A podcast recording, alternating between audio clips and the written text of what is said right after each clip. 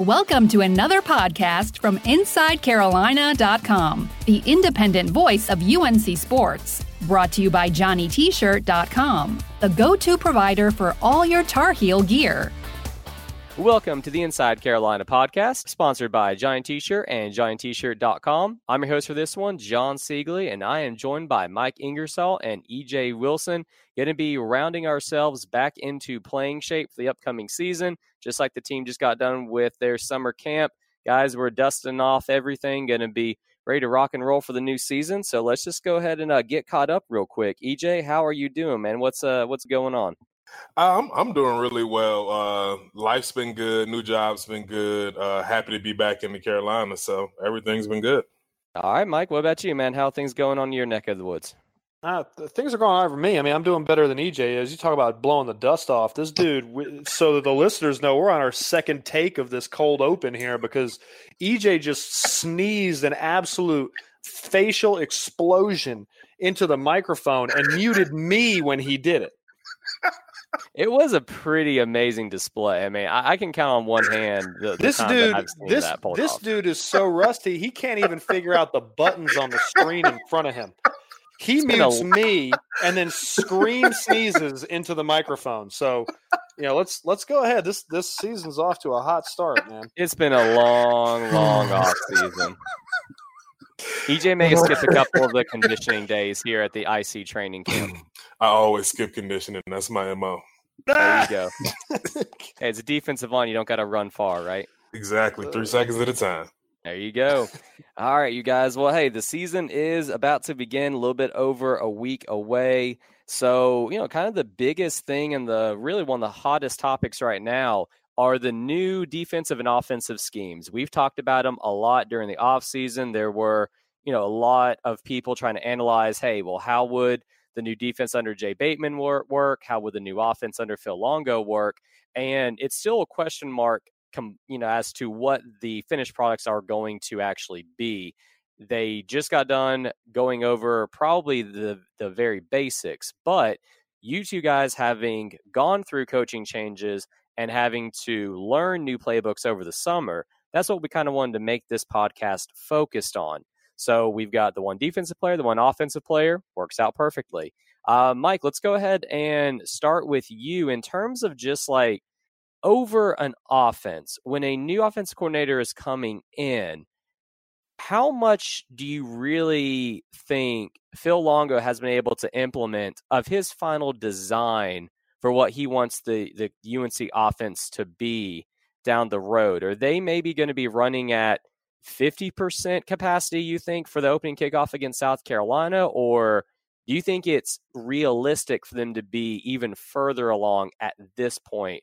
Uh, I mean, I, I don't, I would go as low as 50% capacity, but they're, they're definitely at a reduced capacity just because these guys haven't had long enough in this system to really, you know, to start throwing in wrinkles and kind of finer, finer tuning his game plans and his offensive scheme. You know, right now they're still learning – you know, what are the fundamentals of this scheme? It's not the fundamentals of football, but every offensive scheme, and EJ will tell you this works the same for defense, right? They all have all all offensive defensive schemes have their own fundamental components that you need to learn in order to be able to um, you know start throwing in wrinkles and make things you know get things a little more um, or or put a more advanced product out on the field. You know, there are probably four to five signature concepts in Phil Longo's offense that everything is everything branches off of those signature concepts. Everything is a variation of those base foundational plays and and foundational concepts. So um, they're in the process of really hammering down and honing in on those four to five concepts because if you're not going to be good at that, if you can't be good at the foundational bread and butter basic stuff, you're you can't move on to the next thing. So they are focused on that. And the benefit they have is you know, it's not so much that we Carolina has to adjust to um, to Phil Longo. It's that other schools have to now adjust to Carolina when there's no film on us running these schemes. They obviously have Phil Longo's film from Ole Miss and from other stops, but you know when you can game plan a coordinator, game planning a coordinator is a whole lot different than game planning personnel. And unless you until you have enough film on a team's personnel running through these now new schemes, maybe you know advanced schemes, whatever you want to call them.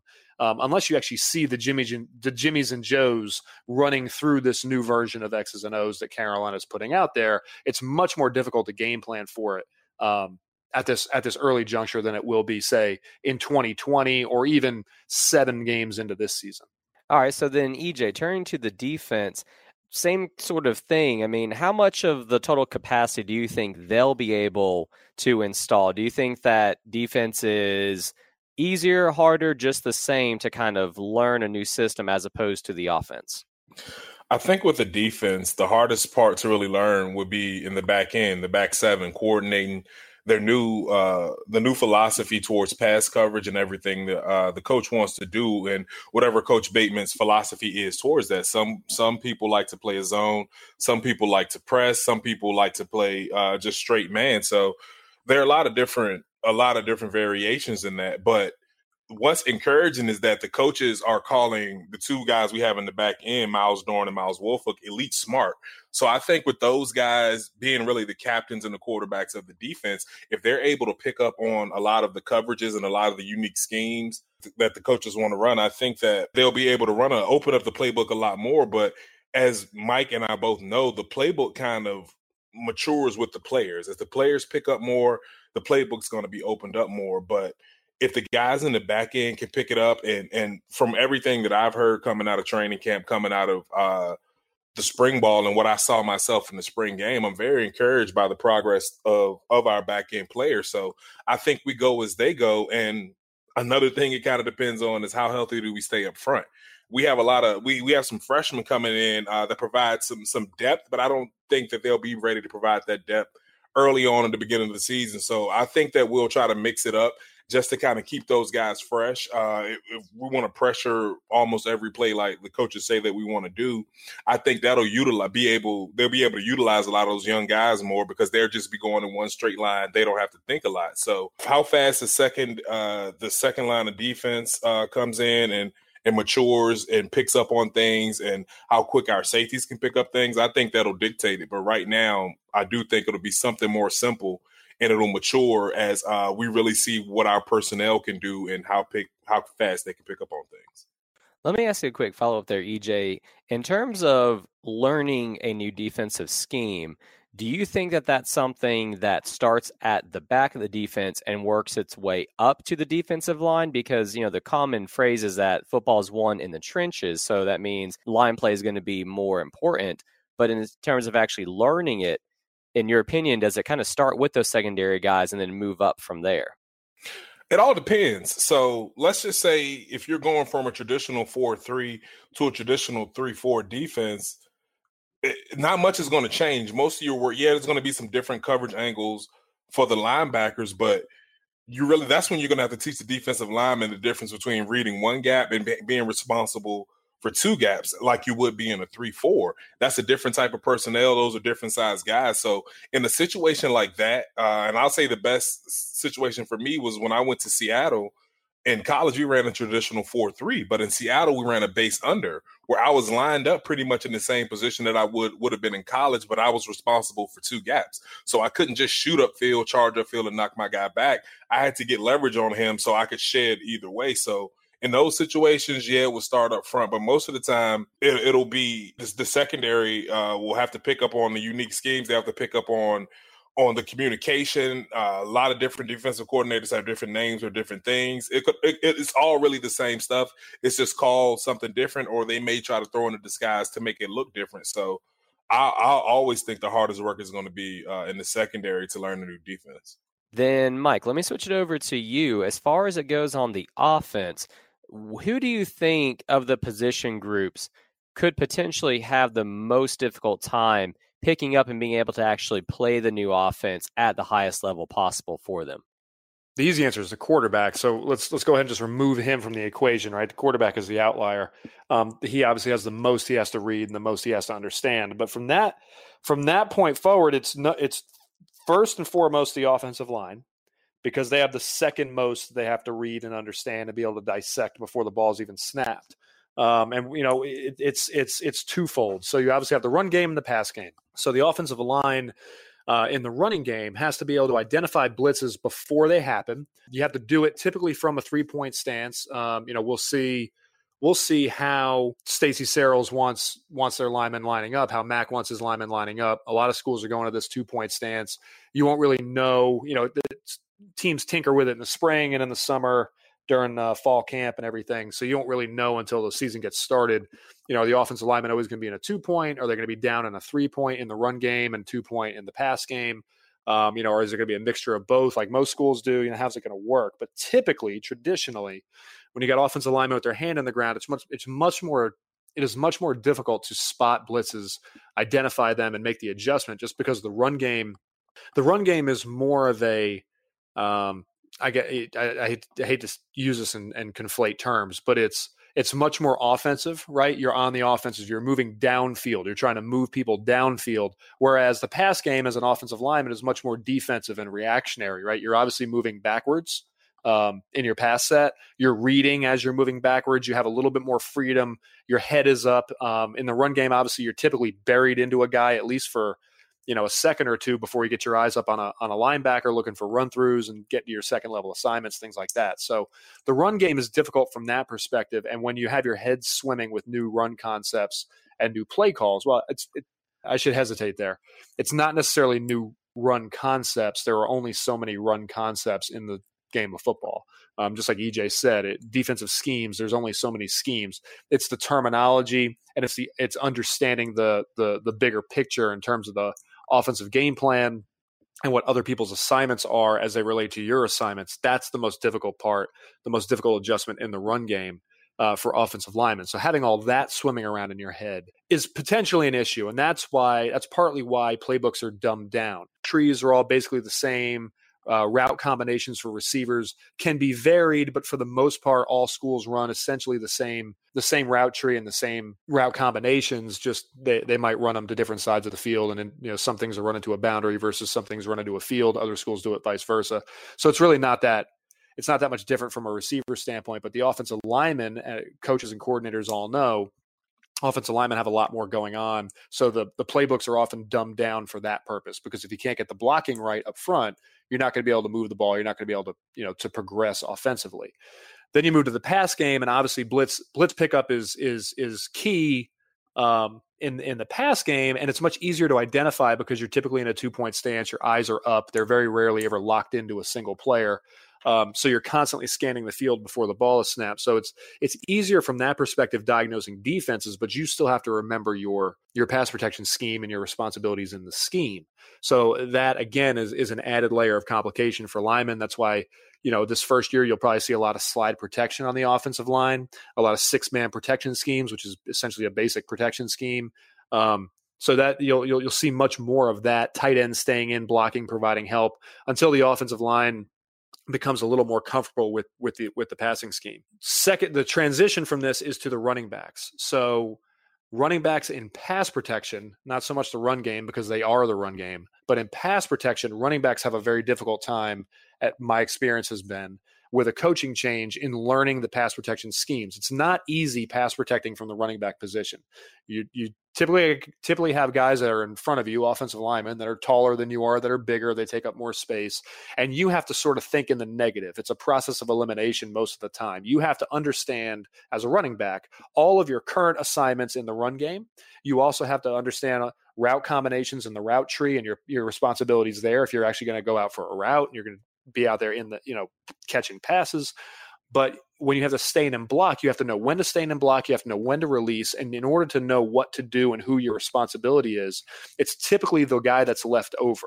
So as a running back you have to know what every offensive lineman is doing where the slide is going because the running back typically it always for the most part goes opposite the slide right? So they fill the back side of the slide. Um, if there's a tight end staying in or if you for whatever reason you have two tight ends staying in in the pass game, and for some reason you have to stay in and max protection, um, what's your responsibilities there? So you got to know who the tight ends are blocking, and all of that again is typically done through a process of elimination. So that can become, um, you know, that's difficult for guys that are seasoned and established in an offensive scheme. When you throw in new responsibilities, new terminology, that becomes very difficult, even though the the general pass protection concepts are the same from offense to offense. All right, good stuff, man. Let's take a very quick commercial break, though, to talk about our friends over at Johnny T-Shirt and JohnnyT-Shirt.com. They are a longtime partner with us here at Inside Carolina, and they are an absolute tradition and a staple there on Franklin Street. You can stop by their location on game days or during the week. You can also shop at JohnnyT-Shirt.com. You can get the brand new Mac is Back T-shirt. Like we've been saying, the season is only uh, less than two weeks away now. The students are back on campus. It is a great place to go to with the family. Swing by when you're in Chapel Hill on these beautiful Saturdays that are going to be coming up. Get your family decked out in Tar Heel gear. Johnny T shirt has the best customer service. They also cater solely to Carolina fans. They are your destination for the Tar Heel gear. And as a bonus, Inside Carolina Premium subscribers save 10% off of their orders either at johnnytshirt.com or at their shop there on Franklin Street. So again, remember that 10% off discount code. You can get that as an Inside Carolina Premium subscriber. It's available on the Premium Basketball Message Board and the Premium Tar Pit. So check out Johnny T-Shirt, johnnytshirt.com. All right, guys, so let's go ahead and play a little bit of Put Yourself in the Coordinator Cap. And I want to start with EJ on this one. So, EJ, if you were the defensive coordinator, here we are. We are recording on Wednesday, a week and a half before the very first game. Camp just got over with. At this point, 10 days out, how much are you still going over implementing the new playbook? Or are you already starting to game plan a little bit for what South Carolina is going to bring to Charlotte next Saturday? It's a good mix of both. So uh, at the beginning of the training camp, of course, it's all about working on us. It's about focusing on us. And that's what the majority of camp is until you start to wind down to the end. That's where you're starting to notice some of the schemes that you do, especially defensive, some of the looks that the scout team's giving you, some of the looks that even the offensive, uh, the offensive team is giving you, uh, the starter on when we're going ones on ones. It's going to be more catered to to what they're going to see against South Carolina. You'll never be more prepared than you uh, for the first game than you will for any game. Probably, may, maybe other than the bowl game, simply because there's more recent footage to watch. But I, I think a lot of that is, is being mixed in already. I mean, this is an important game. I mean, as we've been talking about during this whole podcast, so yes, the playbook is going to be dumbed down a little bit. So I think that makes it easier to apply that and, and to kind of switch focus off to South Carolina uh, I said earlier that the playbook uh, kind of matures with the player. So as they as they're getting their confidence uh, and they know the playbook, they know going to the game that they don't have to second guess themselves. They know where they're supposed to be. They know what their keys are. They know exactly what plays that South Carolina's uh, offense is going to run and what they're going to see from them.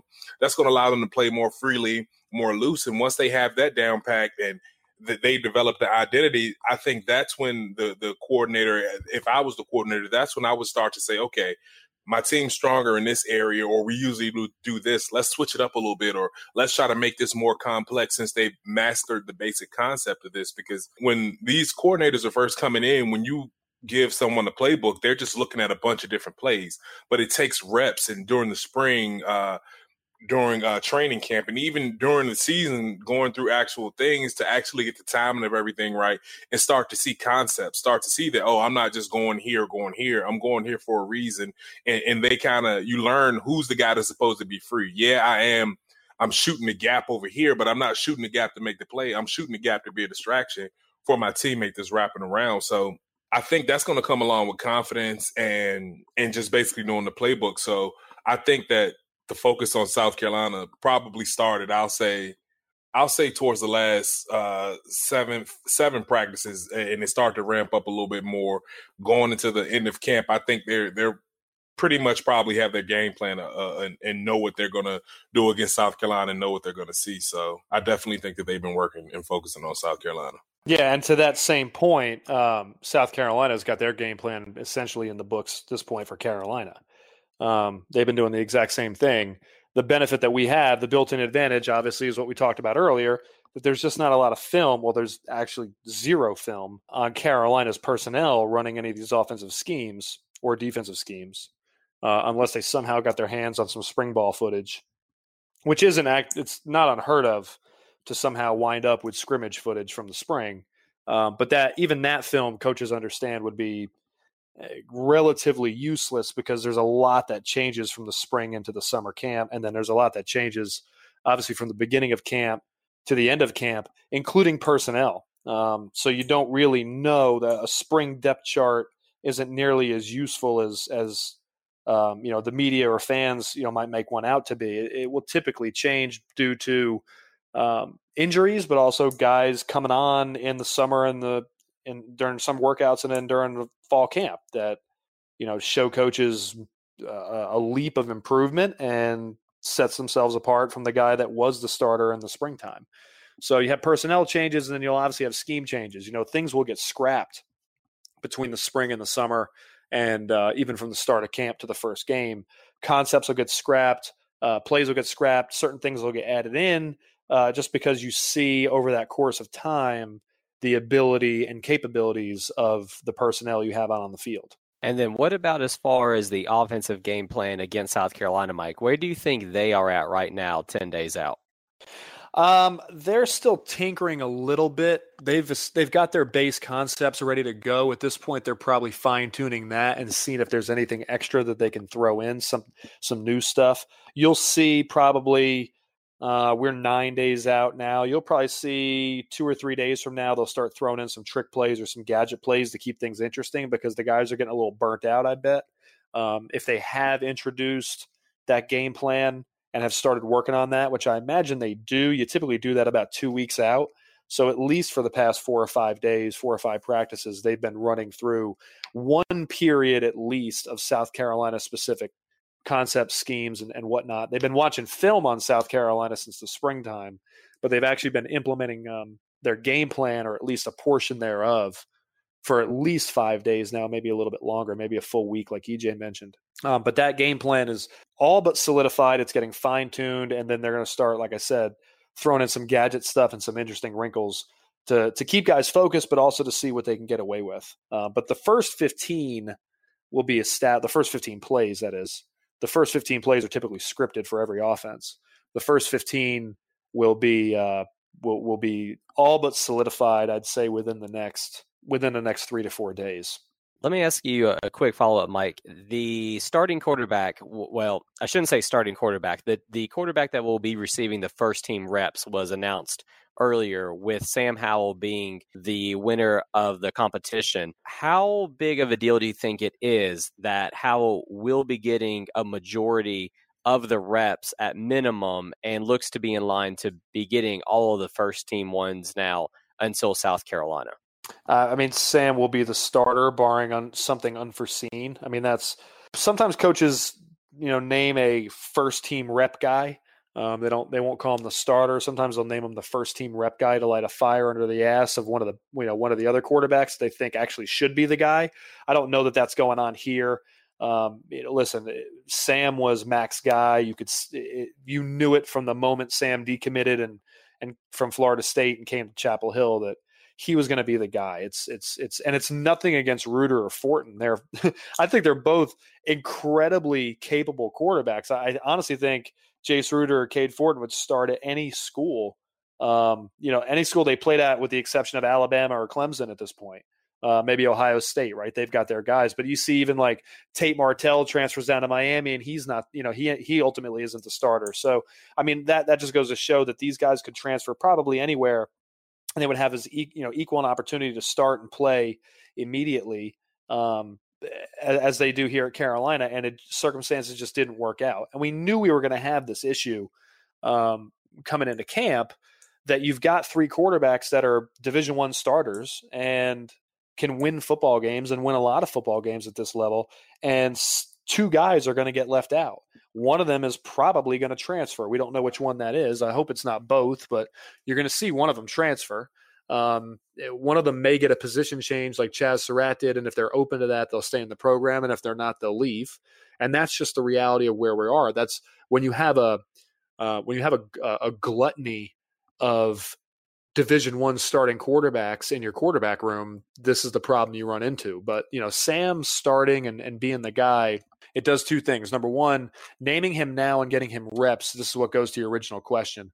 Will better prepare him for the game. You you cannot possibly get all the concepts in. You can't get all the film study in. You can't get everything rolled in um, from a game plan perspective with your starting quarterback if he's not taking reps. That's why backup quarterbacks typically don't perform so well when they come into a game, though they may be a change of pace guy and throw defenses off, defenses off for a series or two. They typically fizzle out, burn out quickly because they just haven't had the reps and the preparation that the starter has had. So at this point, Sam will be the most. I mean, by just he necessarily will be the most prepared guy going into the South Carolina game, and that's why he that's why he will start, uh, barring again something catastrophic or unforeseen. The second benefit of naming Sam this early, and specifically Sam and not one of the other guys, is that it signals to the quarterbacks that Mac is recruiting that if you come here and you can play, you're my guy, and I will play you.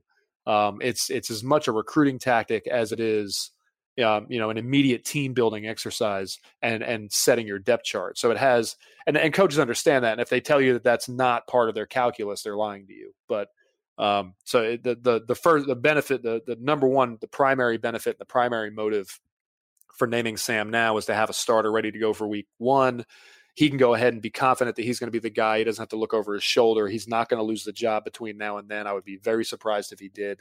Um, and it also signals to recruits that, um, as a secondary benefit, that listen, you know, we're going to continue recruiting you. They are continuing to recruit through camp. You come here and if you're my guy, you'll have a chance to play just like Sam. All right, guys, let's take a final, very brief commercial break. When we get back, wanted to get your guys' thoughts on how the players themselves are looking forward to having a game coming up very soon within two weeks. So stay tuned, and we'll be wrapping up the podcast right after this. Selling a little or a lot? Shopify helps you do your thing, however you cha-ching. Shopify is the global commerce platform that helps you sell at every stage of your business. From the launch your online shop stage, to the first real life store stage, all the way to the did we just hit a million orders stage. Shopify is here to help you grow. Whether you're selling scented soap or offering outdoor outfits, Shopify helps you sell everywhere. From their all in one e commerce platform to their in person POS system, wherever and whatever you're selling, Shopify's got you covered. Shopify helps you turn browsers into buyers with the internet's best converting checkout, 15% better on average compared to other leading commerce platforms. And sell more with less effort thanks to Shopify Magic, your AI powered all star. Shopify powers 10% of all e commerce in the US. And Shopify is the global force behind Allbirds, Rothy's, and Brooklinen, and millions of other entrepreneurs of every size across 175 countries. Plus, Shopify's award winning 24 7 help is there to support your success every step of the way. Because businesses that grow, grow with Shopify. Sign up for a $1 per month trial period at shopify.com slash odyssey podcast, all lowercase. Go to shopify.com slash odyssey podcast now to grow your business, no matter what stage you're in. Shopify.com slash odyssey podcast. eBay Motors is here for the ride. Remember when you first saw the potential? And then through some elbow grease, fresh installs, and a whole lot of love, you transformed 100,000 miles and a body full of rust into a drive that's all your own. Look to your left, look to your right. It's official. No one's got a ride like this. There's nothing else that sounds like, feels like, or looks like the set of wheels in your garage. With over 122 million parts, you can make sure your number one ride or die stays running smoothly. So there's no limit to how far you can take it. Brake kits, turbochargers, engines, exhaust kits, roof racks, LED headlights, bumpers, whatever your baby needs, eBay Motors has it. And with eBay Guaranteed Fit, it's guaranteed to fit your ride the first time, every time, or your money back. Plus, at these prices, well, you're burning rubber, not cash. Keep your ride or die alive at ebaymotors.com. Eligible items only. Exclusions apply. And we are back with the Inside Carolina podcast. Jon Seiglie here with EJ Wilson and Mike Ingersoll. All right, EJ, Mike has been hogging the mic here for the last few minutes, so uh, let's go ahead and turn it back over to you, man. Mike, go ahead. I love you. Yeah, I, love I, you. I was I was just going to tell you what else is new, right? That's all right, man. Uh, so EJ, as a you know, looking back as to your your playing days, the week before game week, especially the first game, having gone through camp, you've been working on, like you said, the the, the game plan by this point for a little while. Just as a player, are you feeling more anxious right now? Are you feeling some like anticipation, some nerves? What's going through their minds here a little bit over a week out? All of the above. Uh, it's it's it's really a transition. It all depends on what time of the day it was for me. When I'm waking up in the morning, I'm just anticipating. I'm I'm just kind of that's all I'm thinking about. It so it's making me anxious. But as I go through the day and I start watching film and I get more confident in, in our game plan, get more confident in, me knowing my assignments and knowing the team that we're playing, it just becomes anticipation. I, it's it's something that I just can't wait to happen. The night before the game, I, I can never sleep. I, I, never have slept the night before first game because it's like you've been beating up on your teammates all all year long between spring ball and, and training camp and practices leading up to the game. You've just been beating up on each other, and it, you want some fresh blood. You want to go against somebody who's not wearing the same helmet as you are. So there there's always that. I mean, I don't think there's there's nothing more exciting other than playing for a championship in football than it is for the first game. I mean, playing your rivals great, but but playing that first game, I don't care no matter who the opponent is. It's like if you if you're a returning player, you get to show off, okay, this is how much better I've gotten since last year. This is the new me. This is the new and improved me. This is our new and improved team. This is the only time you get to make a first impression to make a your your impact, your opening statement for that season. So I think it's it's important for everyone. I think even from the coaching staff down to the the people who will be doing being parking lot attendants outside of the stadium, everyone's excited and, and anticipating this and Mack Brown is back in town. So I mean, I think that puts a little bit extra on this season opener. And I mean, we're we're playing rival, we're playing our rivals, and it, it's just a lot that kind of makes this game the perfect storm. So if I'm a player, I'm I'm super excited. Mike, let's go ahead and get your thoughts though, man. As a player here, the week before game week, where is where was your mind at, and you know, just what experiences did, did you have at this point in the season? Uh, depends on what year you're talking about. My senior year, it was it was all uh, exercise and nostalgia. Every single day I walked out on the field, I was thinking, well, this is one less practice I have here. This is you know one less day I have here. This is one day closer to the start of my last season, and then every game will be one less game. And that's that's kind of how I thought about it. So I mean, I, though training camp sucks and and nobody no nobody likes training camp. Uh, my senior year was a little bit different approach. I mean, in terms of butterflies for the game, I I didn't really start. I, didn't get. I didn't. I didn't get terribly nervous for the game until probably Friday afternoon at the walkthrough was when I started getting some butterflies, and then really it was right after kickoff as we're in the huddle for the first series is when the butterflies would kick in immediately, kind of out of nowhere, and I would need to get those first three or four plays under my belt um, and kind of knock the nerves out of me that uh, that I really settled into the game. It really it was I was very I towed the line and got right up to the very last second before my nerves would kick in. So really the week the week leading up was just pre- you know, my mind was focused solely on preparation and getting ready and, and performing and then kind of all that I guess the nerves and the adrenaline and the excitement and the anticipation was building up during that preparation phase and it all just kind of came on at you know one one immediate instance um, as I rolled out into the onto the field in that very first huddle of the game, and then and then it was typically gone four or five minutes later after we got through a couple of plays. So. All right, guys. Well, uh, I think that should go ahead and about wrap this one up. And uh, I do have one final piece of business to discuss real quick, and that is the Inside Carolina ticket giveaway. Mike, EJ, unfortunately, you guys are not eligible to uh, win tickets here. This is only for the listeners. I'm, I'm terribly sorry, guys. I'm just just really from the bottom of my heart. Malarkey. Sorry. but uh so the inside carolina crew guys we are here to go ahead and have a very very very special deal for our listeners what this is is this is a giveaway it's two pairs of tickets, so four tickets in total, to next Saturday's game against South Carolina. If you are the top prize winner, you get two club level seats courtesy of IC. Second place winner gets two lower level seats. So either way, it gets you into the game. This giveaway is going to end after this podcast. So this is going to be your final chance to enter into it. What you have to do is visit either the premium football message board or the regular football message board, click the thread about the ticket giveaway, and enter the code. This week, the code is 1903, which is the very first year that Carolina and South Carolina played. So 116 years ago. Was Chacos still still playing football back in 1903? Mike was, was that about when when he started his career? Yeah, I actually think that was when he got his first medical red shirt. Ah, okay, okay. EJ, any uh, defensive guys uh, that you can think of that were back there in 1903? You know? Yeah, Malik Brown. I was that's the exact name I was going to say. Malik Brown was there. Shout out to Malik Brown. Uh, he's you a stife. You stife. He's a 78 time Letterman. hey, just just never leave college. Make him wheel you out on a stretcher. He's the Van Wilder of college football. Love Yes. it. Uh, right. John, if I can make one more announcement here, um, Yes. before we go. So we've got the uh, any Letterman that are listening. EJ knows all about this, but we have the Letterman's tailgate that we're putting on thanks to Garrett Reynolds and some other guys.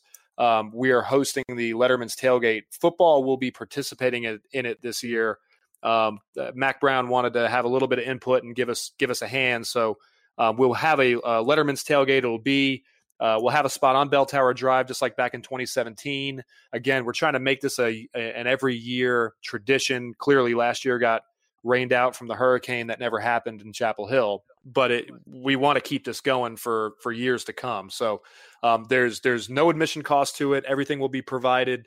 Uh, but if you have a chance, please reach out to me or Garrett Reynolds. That that tailgate will be taking place at the Miami game, eight o'clock kickoff.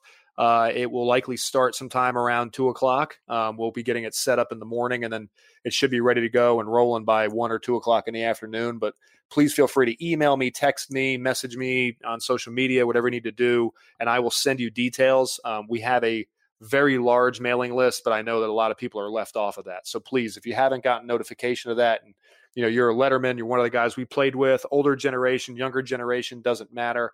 Um, please reach out to me, and I will get you that information as soon as I can. Awesome. That sounds like a really great time.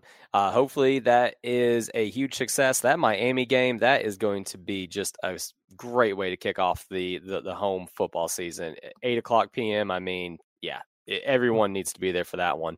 But uh, guys, we'll go ahead and call this one to an end. We'll be talking next week, and pretty much for the entire season, we'll be having these Wednesday podcasts. Going to be posting either Wednesday night or Thursday. Going to be mostly talking tactics this year. So, everyone listening in, stay tuned for the continuation of this series. For now, though, EJ Mike, hope that you guys have a good rest of your evening. You do the same.